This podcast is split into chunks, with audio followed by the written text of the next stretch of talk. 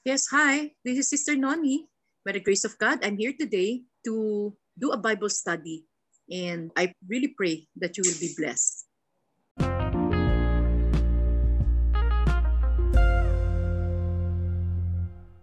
Okay, so let's open our Bibles. Um, Hebrews 8.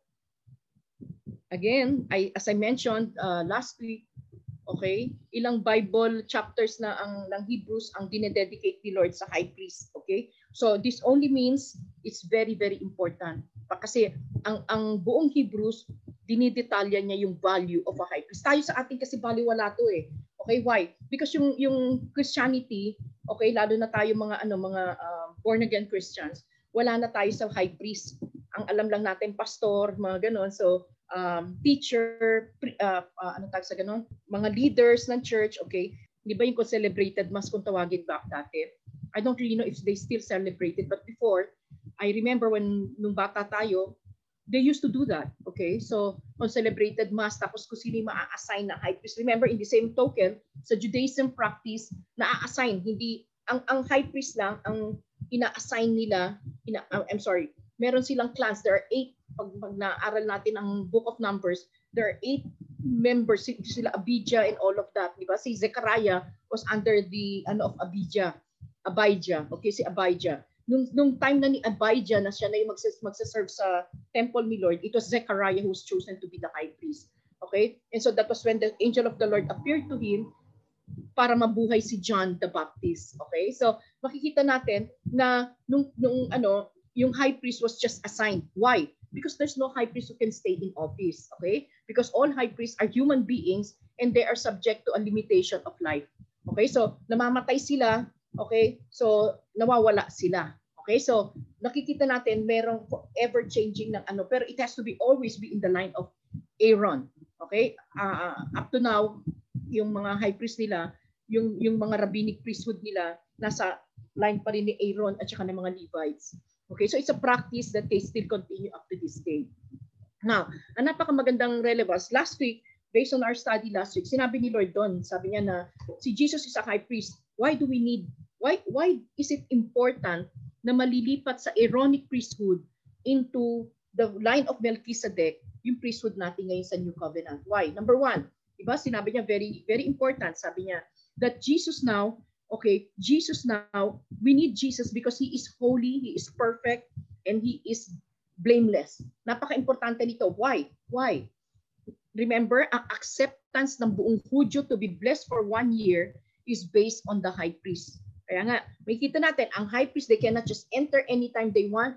They have to enter the most holy place, which is the throne room of God, once a year. And then, not without a sacrifice. Parati natin iisipin to. So, mga high priest, takot na takot din yan. Alam niyo ba, hindi simple sa high priest pumasok doon. Kasi alam nila na pwedeng, pwedeng hindi sila tanggapin. Pag hindi siya tinanggap, yung buong Israel, under curse. Okay? And so, the napaka good news na tayo under the blood covenant, under this grace covenant, ang high priest natin, si Jesus Christ, who was, he's not under Aaron and he's not under the Levitical priesthood. Okay? So ano ibig sabihin nun? Under the line of Melchizedek. It's not uh, even under Judah. Pakinggan niyo mabuti to. Very important lang ang pag-emphasize ni Jesus as Judah in terms of yung lineage niya kung saan siya pinanganak. Napaka-importante nun, okay? So yung pagdating kay Judah, kasi merong merong prophecy that already uh, pertained na yung yung yung line ni Judah ang magkakaroon ng ng uh, Messiah Okay, the lion, the tribe, the uh, lion of Judah and all of that. So, makikita nyo, pero pagdating sa priesthood, hindi pwedeng alisin ni Lord yon kasi He already ordained that with the Jew brothers na it has to be Aaron and the Levites. Okay? Now, there was no mention whatsoever na sa Judah. Kaya nga makita natin, pagdating kay, kay, kay Jesus, ano sabi kagad ni God the Father? From the line of Melchizedek. Amazing talaga si Lord. Why? Again, that was established last week yun, hindi ko, hindi ko rin alam na pupuntahan ng Panginoon yung Bible study last week. And what was the most important uh, uh, lesson that we learned last week? Bakit pumasok si Melchizedek even prior to Moses? Because si Moses, ang nag, sa, kay Moses sinabi ni Lord yung pattern ng tabernacle at saka yung priesthood. Si Aaron nga eh, hindi si Aaron nga yung speaker niya, di ba? So si Aaron na inassign na high priest and then Levitical priesthood ang kinuhang inheritance ni Lord na kung sino magmi-minister sa kanya. Sino yung gagpapasok lang ng tabernacle niya because he is already showing how holy he is as God. Okay? And so, makita natin, prior to Moses, na, na meron ng priest na pinakita. Okay? Pakinggan niyo mabuti to. Walang sinabing law. Okay? Ano lang sinabi kay Abraham? Ano yung covenant kay Abraham? Leave your country, your people, and your household. Why? Because I'm going you to I'm going to bring you to the land of promise. Okay? So ano ano ano yung covenant? Ah, napaka-importante i-relate natin sa covenant lahat to eh. Pag pag nakita natin yung covenant kay ano, okay, ang covenant covenant kay Adam, there's going to be two kingdoms. Okay? Darkness and light, kingdom of God, kingdom of Satan. So ano mangyayari? Anong promise ni Lord?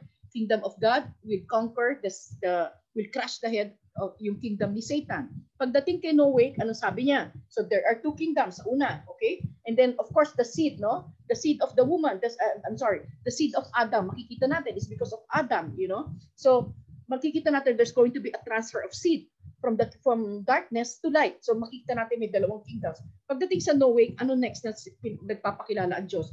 Ang sabi ng Panginoon sa Noah, sabi niya, anak, there's going to be judgment. Sandali lang ang mundo. I'm going to judge. Okay, but, but, sabi niya, I'm going to give a provision for salvation. And what is what was the provision of salvation? It's Noah's Ark. And what is Noah's Ark? Forward looking to yung seed of the woman sa Adamic, forward looking to Jesus Christ.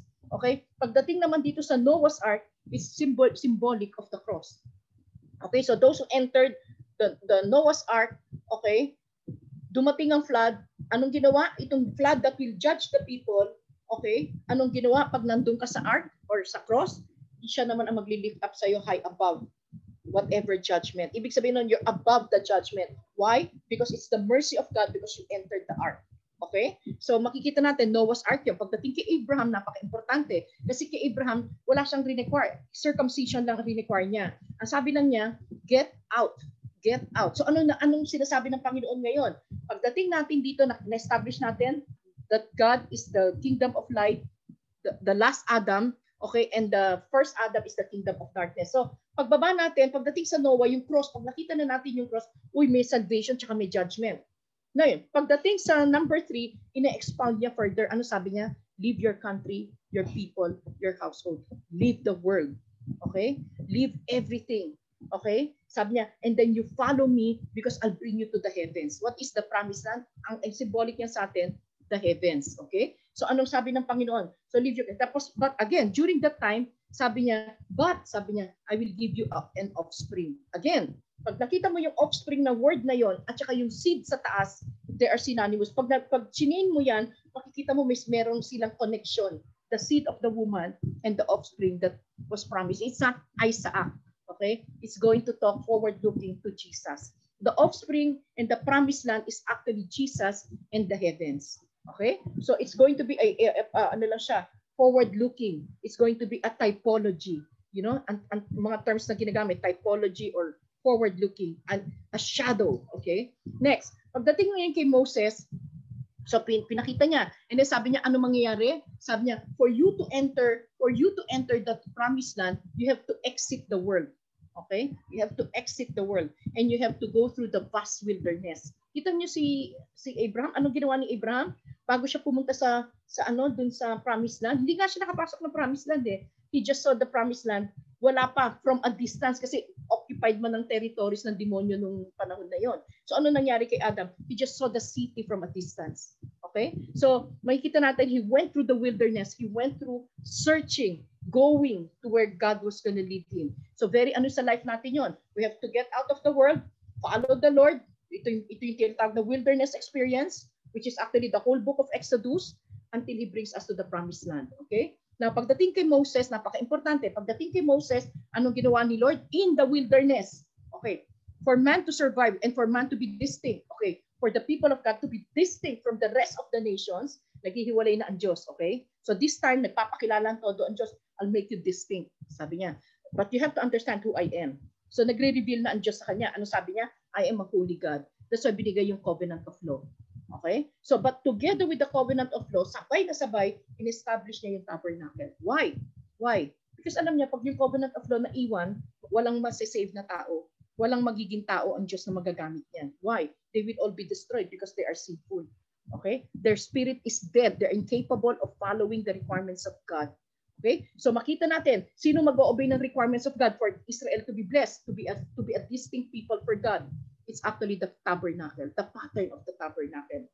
Okay? So yung pag pag nakita natin yung pattern of tabernacle, ito yung nagsisave talaga sa kanila. And this is the most important. This is the topic of Hebrews 8. Dito nag-expound ang Hebrews 8. You know, pinapaintindi ng Hebrews 8 na for us, okay, sinabi na doon sa taas, eh, exit ka sa world, dadaan ka sa matinding wilderness bago ka pumasok sa promise land. Pero ano sabi niya? Pag nandun ka na sa wilderness, meron ka pa rin guide, meron pa rin grace ang Diyos sa iyo. Anong grace ng Lord sa iyo? It's the tabernacle. Okay? So during the time we're going through our wilderness experience, ano ba ibig sabihin ng wilderness? Number one, anong purpose ng wilderness? We have to understand the main purpose of wilderness is to bring our hearts to desolation. Kailangan magiba lahat ng idols, magiba lahat ng anything that that yung pagmamahal sa mundo, lust of the eyes, lust of the flesh, and the pride of life. Yan ang ginigiba ng wilderness experience natin. Okay? So pero kung tayo na save na tayo, balik ka pa ng balik sa mundo, hindi ka talaga masisave doon. Hindi ka, you know, problema ka lang ng problema, pray ka lang ng pray ng physical prayer, balik ka na naman sa mundo, hindi ka makakapunta sa promised land. Okay? Kaya ang Diyos, napakabuti niyan ng Diyos, pinapayagan niya tayo doon sa wilderness experience. Why? Because there were two things that He gave sa, sa wilderness experience. It's actually manna and the uh, water from the rock. Ano yung manna and water from the rock? It's the Word of God, Jesus being the bread of life, and the Word of God, and the Holy Spirit. Okay? So, nakikita mo, may dalawa siyang provisions. Okay? So, pag nakita natin itong provision na ito, napaka-importante ito in, in our wilderness, abang aalisin yung mga idols ng puso natin, aalisin ng Diyos yung attachment natin sa mundo sa pamagitan ng mga trials. Okay, anong gagawin ng Lord? Sabi niya, susustain niya tayo with the Word and the Holy Spirit. Very, very important to. Kasi yun ang papalit. Siyempre, pag may inaalis siya, kailangan may pumalit. Otherwise, babalik yung kalaban. Okay, so it has to be sustained. Ibig sabihin, anong pinapalit? Every time nasasaktan tayo, every time inaalis ng Panginoon sa atin, sa atin yun. Hindi mo natin i-give up yun eh. Kailangan dumaan tayo sa samot-saring pagsubok para i-give up, uh, finally, susurrender na natin kay Lord. Di na natin kaya eh. So anong gagawin niya? Papalitan niya ng Word of God and the presence of the Holy Spirit to sustain us. Why? Why? Anong anong picture ng tabernacle? Yung puso pala natin, gusto lang pala niyang maging dwelling place niya. Why? Because that's the only way for us to enter the heavens. Man cannot inherit the kingdom with flesh and blood. Man can only inherit the kingdom when we are alive in the Spirit. So makita mo ano yung binigay? Word of God and Holy Spirit. Now, tayong lahat, enabled by grace because we received the, the good news of Jesus Christ, the Savior na sinasabi sa Noah's Ark, the cross and the Savior, tinanggap natin, pagdating sa 4, ano mangyayari?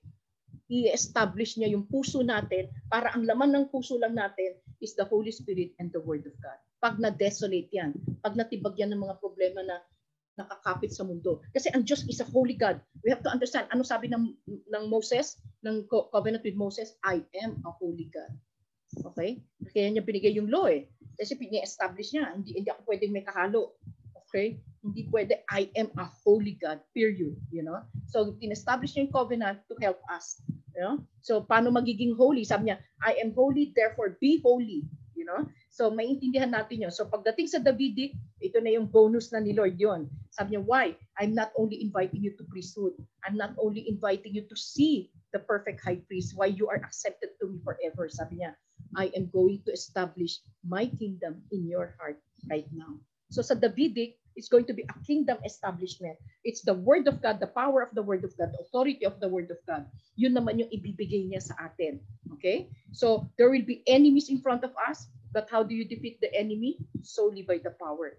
Okay, the authority of the word is actually the kingship of Jesus Christ in our hearts. Okay? So, again, so if we're gonna look at this, napakaganda ng chapter 7, di-discuss lang natin na si Jesus is holy, righteous. Bakit? Kasi nga yung mga dating high priest, pwedeng mamatay.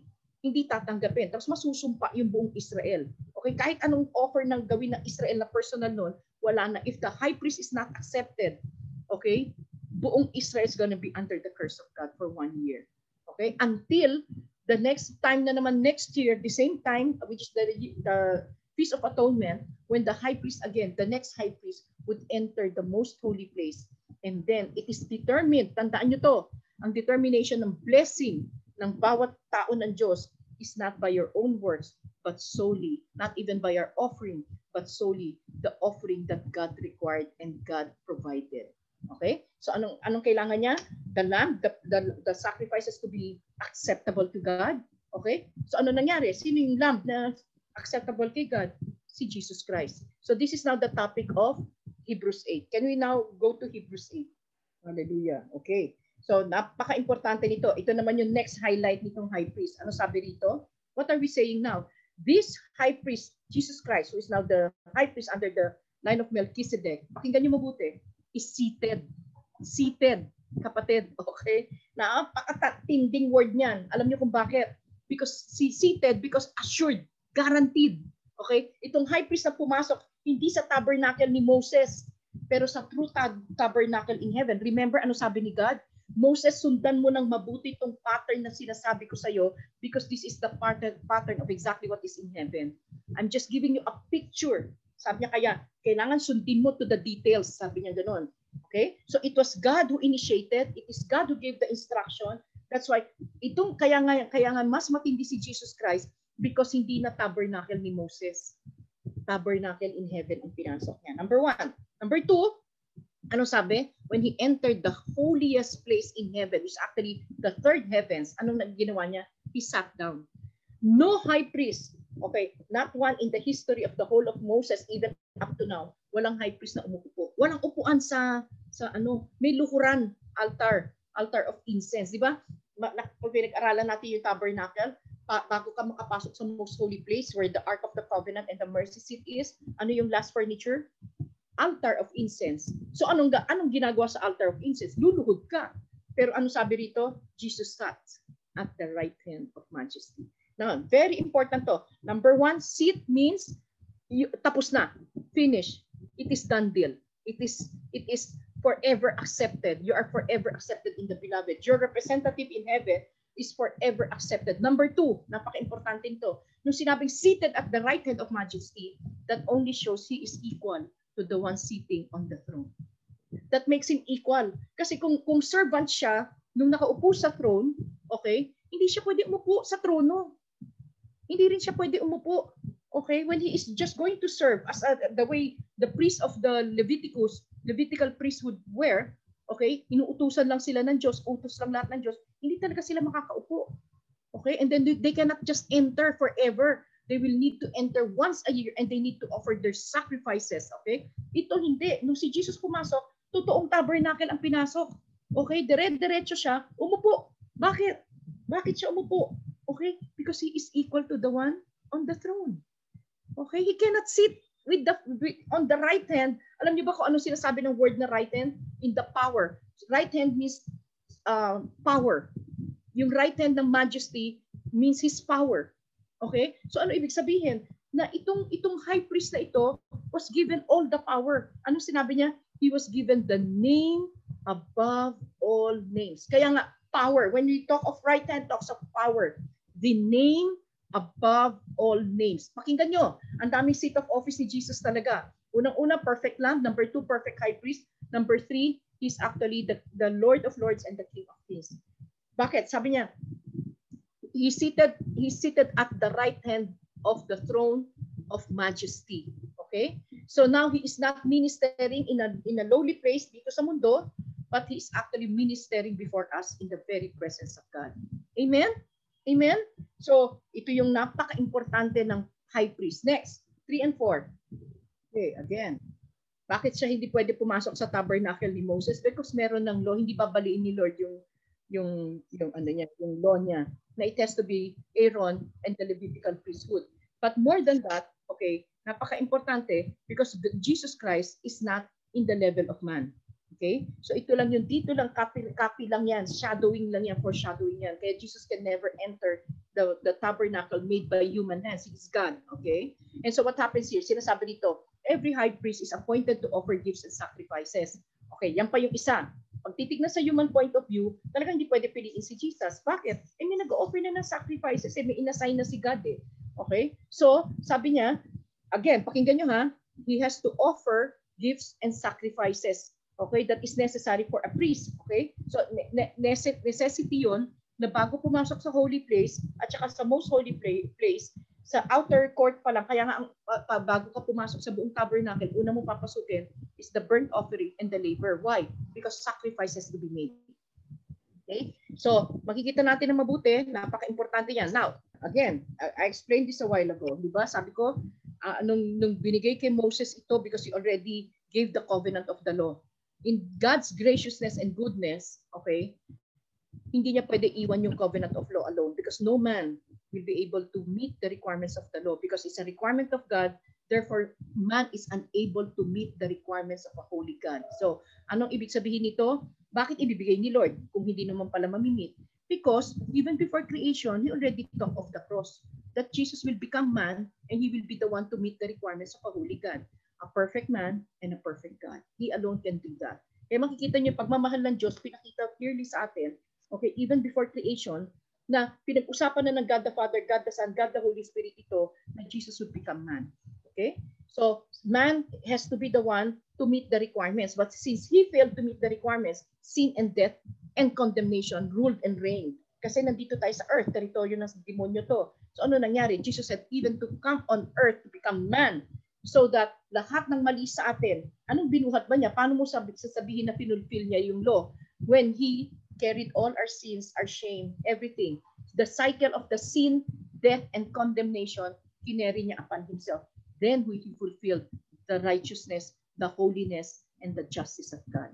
Okay? So hindi ibig sabihin na, and, and being a perfect man, when He walked on earth, He was without sin. He was blameless. Okay? He was everything that God required tinayuan niya para sa iyo at para sa akin. First to the Jew brothers and also to us Gentiles. Okay? So makikita natin very clear ang sinasabi dito. So now if we are we were on I, I'm sorry, it, it just served as a copy. Everything that that was assigned to Moses was just served as a copy. Why? Because God did not intend to destroy man with the covenant of law. God intended to show how holy he is and because of that there is going to be a requirement which is actually the tabernacle so that man can be saved in the midst of sin. Because why? Siniset apart ni Lord para maging people niya, ano, uh, distinct, set apart, made holy by Him. Okay? But left on His own, that will never happen. Mapapahiya lang pangalan ng Diyos. Okay? So, but again, ininstitute niya yung tabernacle. Why?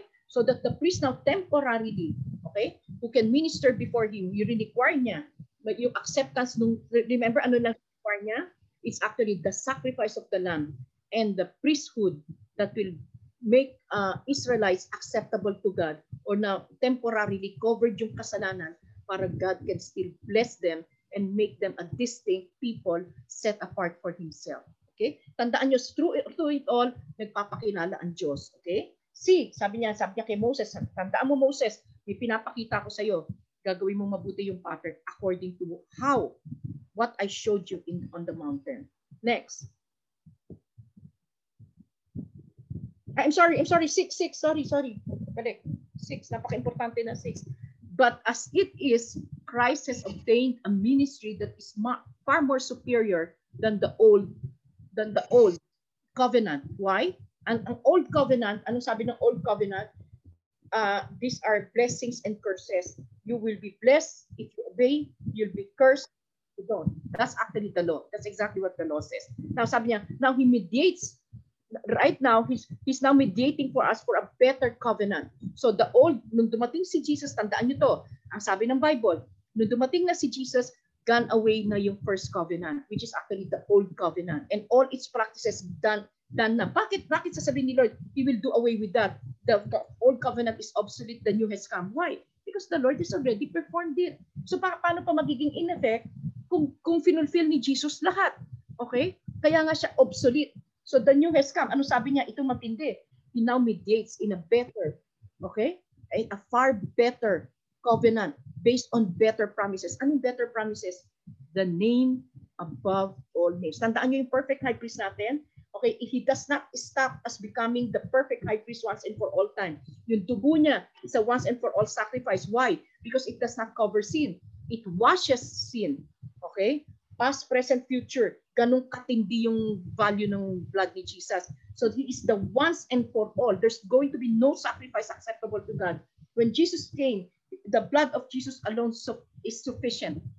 Okay? So yun yung sinasabi niya. So ngayon, sinasabi niya, since andito na yung sufficiency ng, ng blood, blood for, for our forgiveness, hindi to cover up ha. Tandaan niyo yung animal sacrifices just covered the sin until they sin again and make the next sacrifice. Okay, Jesus Christ washed away ang sin. Okay? Number one yon. Number two, napaka-importante, He is now the perfect high priest. He does not come under any lineage of man, but under the indestruct, indes- indestructible life of, of Melchizedek. But bakit importante yon? Because he will live forever to mediate, to to intercede for you and for me. Yun yung value nung nung nung kusino siya under the line of Melchizedek. Wala siyang wala siyang katapusan. Okay? Forever uh, as long as the earth exists, he is going to be our mediator. He's going to be the go-between. He's going to be the perfect high priest. And because he's accepted in, in that kingdom, okay, then we are also accepted. Those who join Jesus, those who receive this value of gift of his blood, and that he is the perfect high priest, okay, are accepted forever in the beloved. And number three, napaka-importante, he was given the name above all names. Kasi sinasabi, it is enacted on better promises. Bakit? Yung promise noon kasi may blessing if you obey, cursing if you disobey. Pagdating kay Jesus, ano sabi? Meron ba sinabing cursing sa langit? Bawal ang curse sa langit. It's a holy place. So walang walang cursing doon. Anong sabi doon? He was given the name above all names. Ano ibig sabihin noon? Yung name niya, ano, an, tayo, alam natin lahat to, Jehovah Jireh, Jehovah uh, Sidkenu, Jehovah um, whatever, Shama, everything. All of those, alam natin na yung mga names na yon ng great I am is symbolic of the promise. Like kung kung healer siya, Jehovah Rapha. Pag provider siya, Jehovah Jireh. Okay, pag ano siya, pag righteousness mo siya, Jehovah Sidkanu. Pag siya yung glory light mo, Jehovah Shama. Okay, so makikita natin, noon pa lang, pinakita na ni Lord, name niya equals His promise to them. Okay? Hindi mas lalo na tayo ngayon. Okay? Wala nang barrier, wala nang curse na nakaano sa presence ni God. Ang rineregalo niya sa iyo at sa akin are better promises. The name, again, the I am, I am that I am. Kaya nga pag sinabi itong better promises, it's based actually on the name of Jesus. Anong kailangan natin? Ano yung small name na gumugulo sa atin dito? As we surrender that to the Lord and we see the cross and allow the washing of the blood, okay? Anong next na gagawin niya? Anak, ito yung regalo kong pangalan ko. Now you can have my name. So that hindi na pwedeng tumubo ulit itong dati natin. We will now carry, bear the name that, that will trample, that will crush. Remember, anong mesa? The name above all names. Ano ibig sabihin ng word na yon?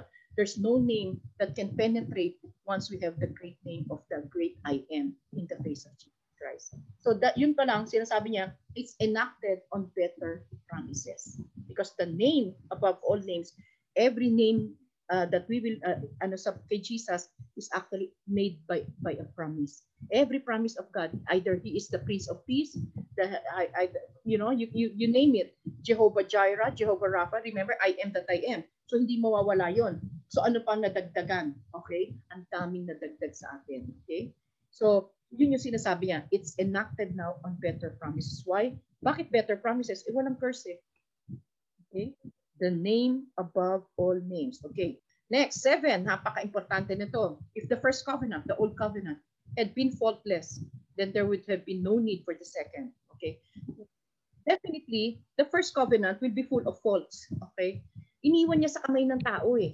Okay. So yung requirement niya ng spotless uh, sacrifice, okay, at saka meron siyang sinasabi like, uh, ito yung napakatindi. Ito anak na ni Moses, ay anak na ni Aaron. Naalala niyo yung kwento ng anak ni Aaron?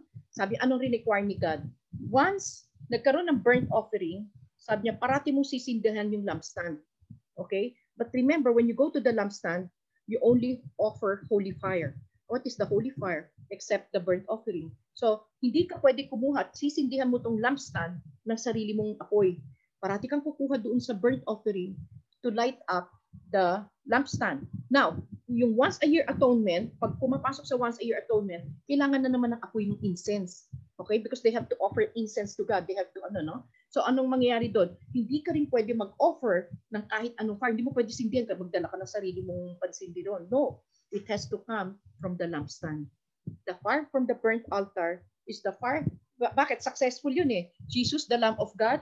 Dito, Jesus, the resurrected Christ okay, the, the, the head of the body. And then sabi niya, after nun, yung altar of incense, sabi niya, ito, ako pa rin yung pleasing aroma.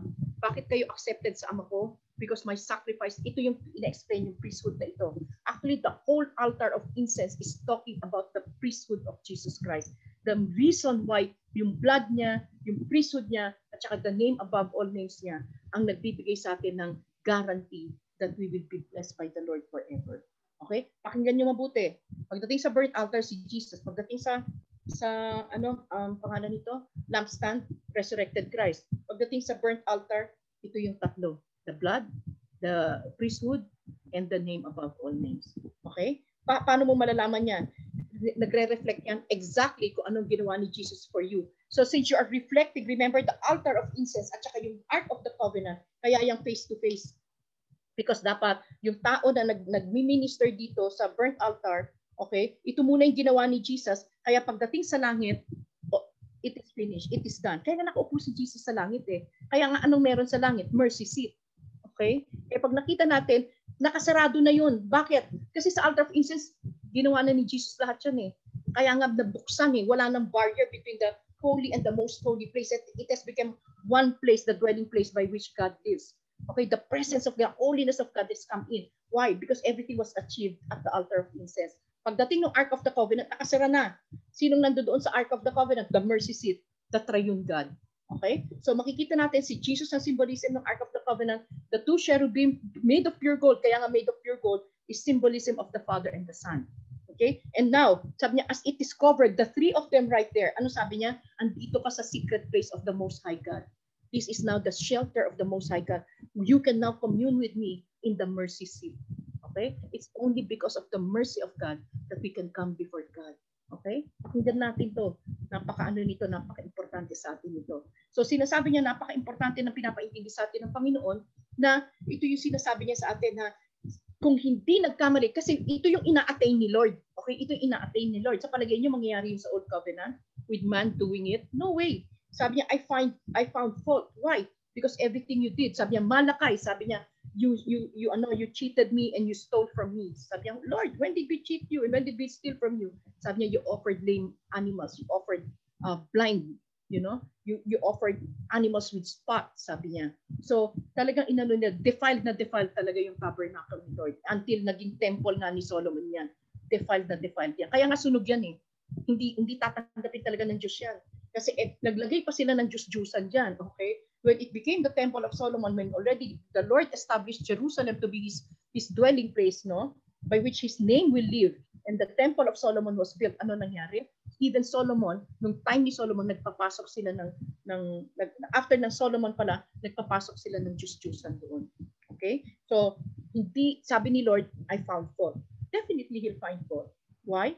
Because he, he's not talking about the the temple of Solomon, he's not even talking about the tabernacle of Moses. He's talking about the heavens that only God can open for you and for me. It's Jesus Christ, the perfect man and the perfect God. Okay? So makikita natin, sabi niya, sabi niya, so now, behold, sabi niya, days are coming, declares the Lord, when I will establish a new covenant. Why? Bakit new? Tapos na eh. Tapos na yung practice dito sa mundo because I don't intend to establish my tabernacle on earth because this is the territory of Satan. Sabi niya, my tabernacle started to establish on the cross. Okay, the ark. Sabi niya, tandaan nyo, pag nakita nyo sa Noah's Ark, napakaganda ng picture ng Noah's Ark. Hindi lang siya cross. Okay? Ang picture ng Noah's Ark, tatlo yung, yung compartments niya. May first floor, may second floor, may third floor. Symbolic of the heavens. Sabi niya, once you enter the, the, the ark, which is the, the ark, the, the wood, remember, yung wood is symbolic of Jesus becoming man because he has to die on that cross, okay? So wood, that, that ano, that, that art is symbolic of the tomb. Okay, so anong pinicture pa niya doon? Makikita mo, meron tatlong compart, meron tatlong, uh, ano to, floors. Okay? Actually, ano symbolism ng first floor, second floor, third floor? It's the first heaven, second heaven, and the third heavens. That is our destiny. When we join Christ on that cross, never go back. Kaya nga linak niya eh. Linak niya doon sa art. Very clear picture yung sinasabi ng Lord. Anak, pag pumasok ka na in covenant with me and you want to, to enjoy the new covenant, huwag kang babalik sa mundo. Exit the world. Okay? So via the cross, that's actually a symbolic of our wilderness.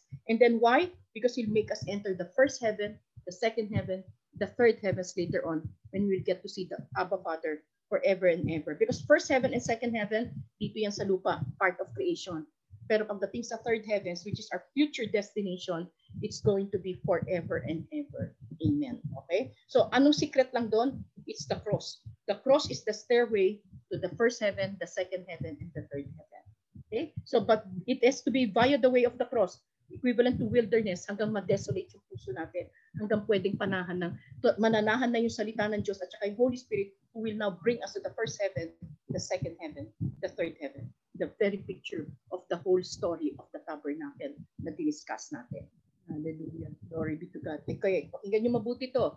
Not like the covenant that I made with the forefathers. It was an external covenant. Okay, it's made of stone. Clearly signifying ganun katitigas ang puso natin. Okay? So the law itself that was made of two stones, ganun ka talaga katigas ang puso natin. On the day that I took them out of Egypt, okay? Sabi niya, why? Because they did never continued in my covenant. Wala silang nasunod. Bakit? Kasi monergistic ang covenant. Ah, hindi naman sila ang magpe-perform ng covenant. Alam naman ni God na they will fail because they have no spirit of God. Walang enabler sa kanila. And the only way you can have the spirit of God for us to be enabled to walk into the to the requirements of God is solely by the Holy Spirit. Okay? Once we have Jesus. Eh, ang problema sa mga forefathers natin, eh, ng, ng, ano, ng patriarchs ng buong Israel, they rejected the Messiah. Kukunti lang yung tumanggap sa Messiah. So ma- malaking Jewish brothers natin, talagang magfe-fail sila.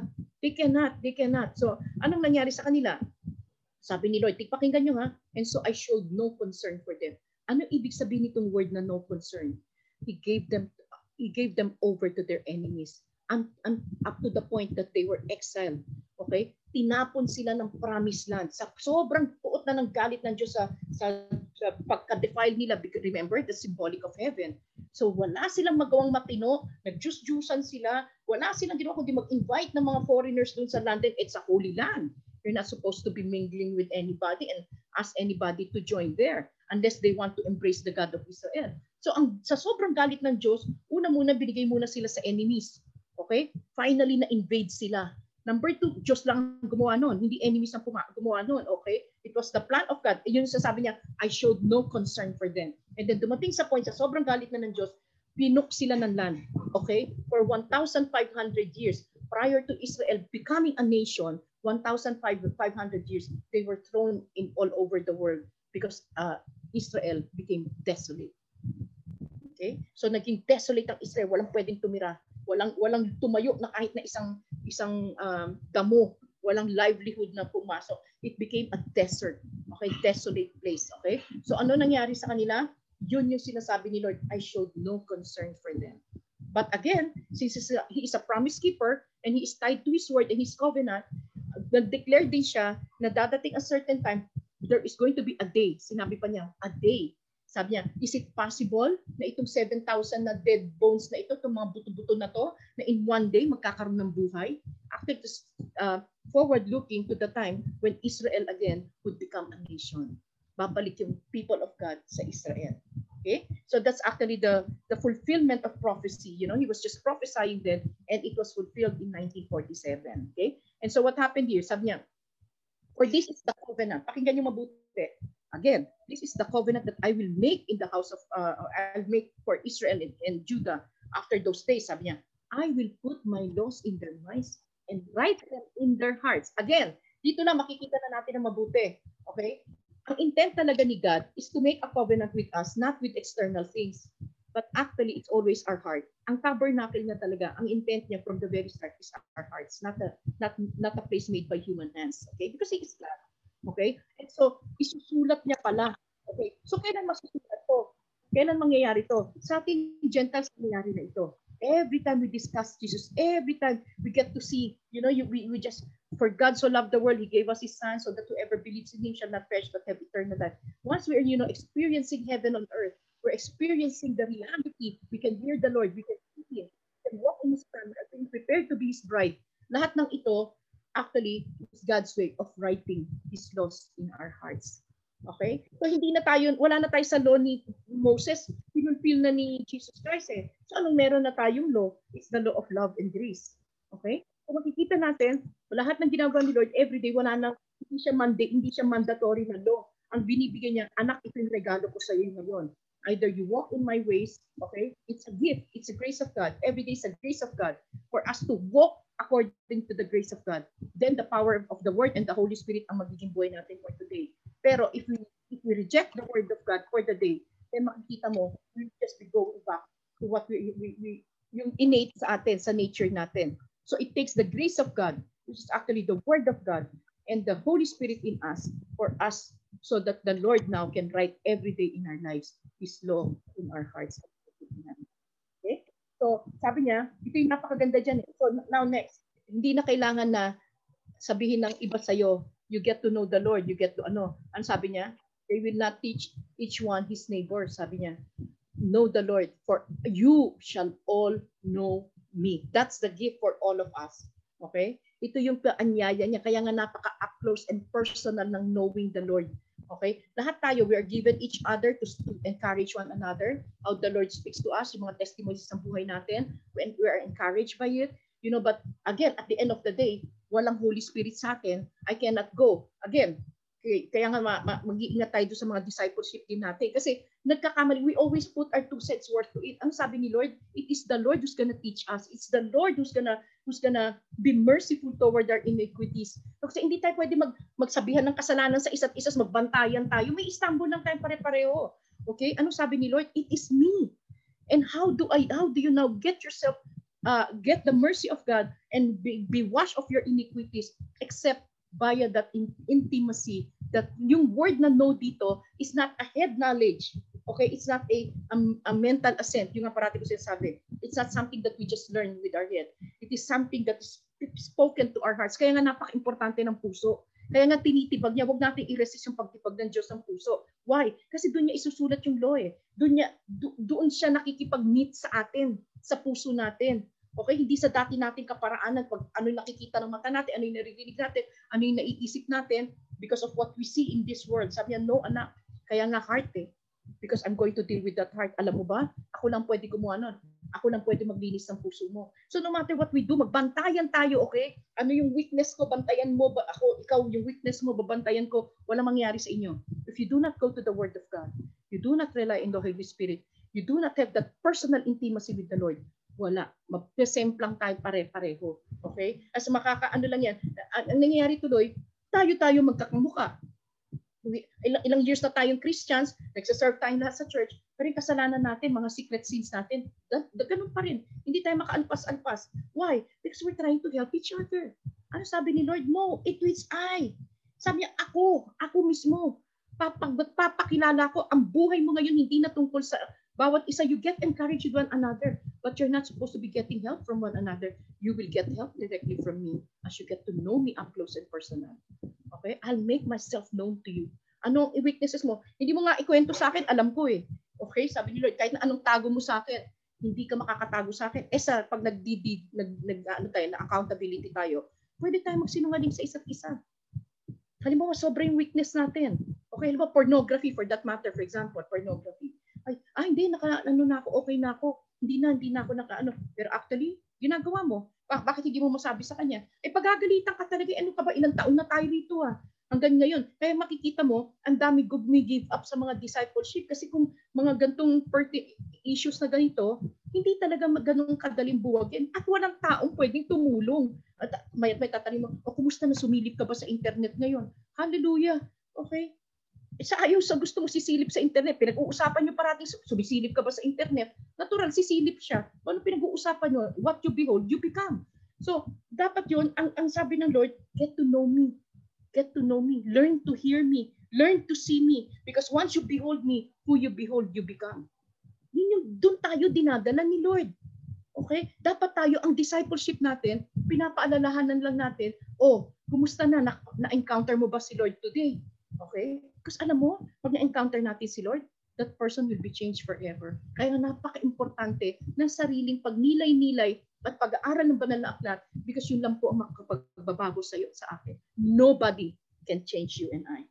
I cannot change you. You cannot change me. Only the Lord can because it's the work of God. It's part of the good work of God for you and for me. Okay? So, maintindihan natin mo dito, sabi niya, eh, sino ba magiging merciful? Mangyayari ngayon, syempre, pag naging close na kayo, pwede kayo magtakipan. Okay? Pero again, at the end of the day, kanino ba tayo mananagot?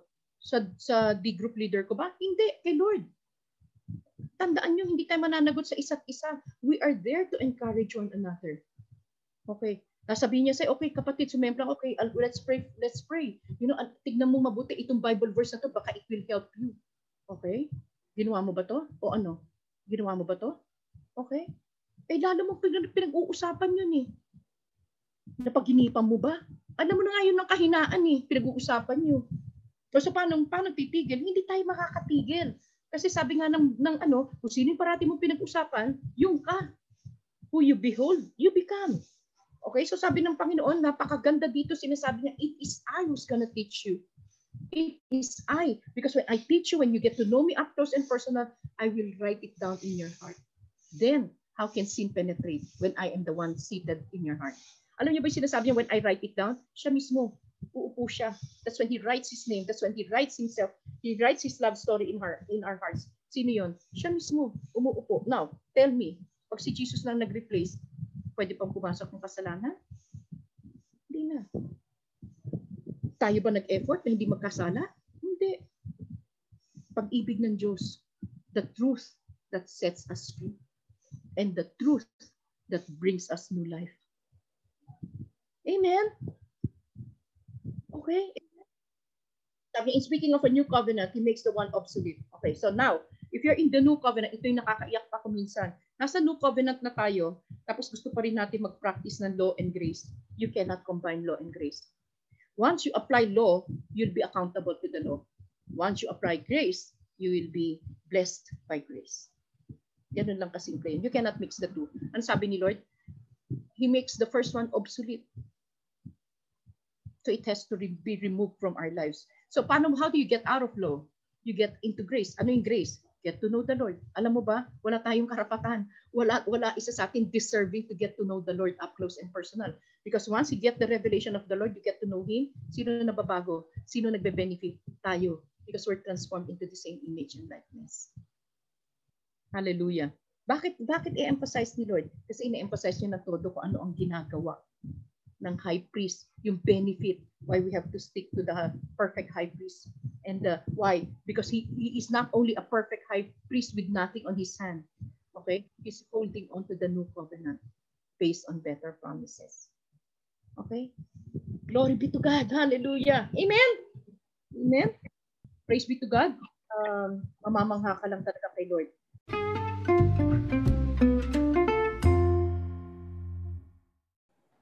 I really hope that uh, this Bible is able to speak to your heart. And I just pray for the love of the Father, abundant grace of our Lord Jesus Christ, and the fellowship with the Holy Spirit fill your heart this week, most especially as you do study and ponder on the Word of God. In Jesus' name, amen.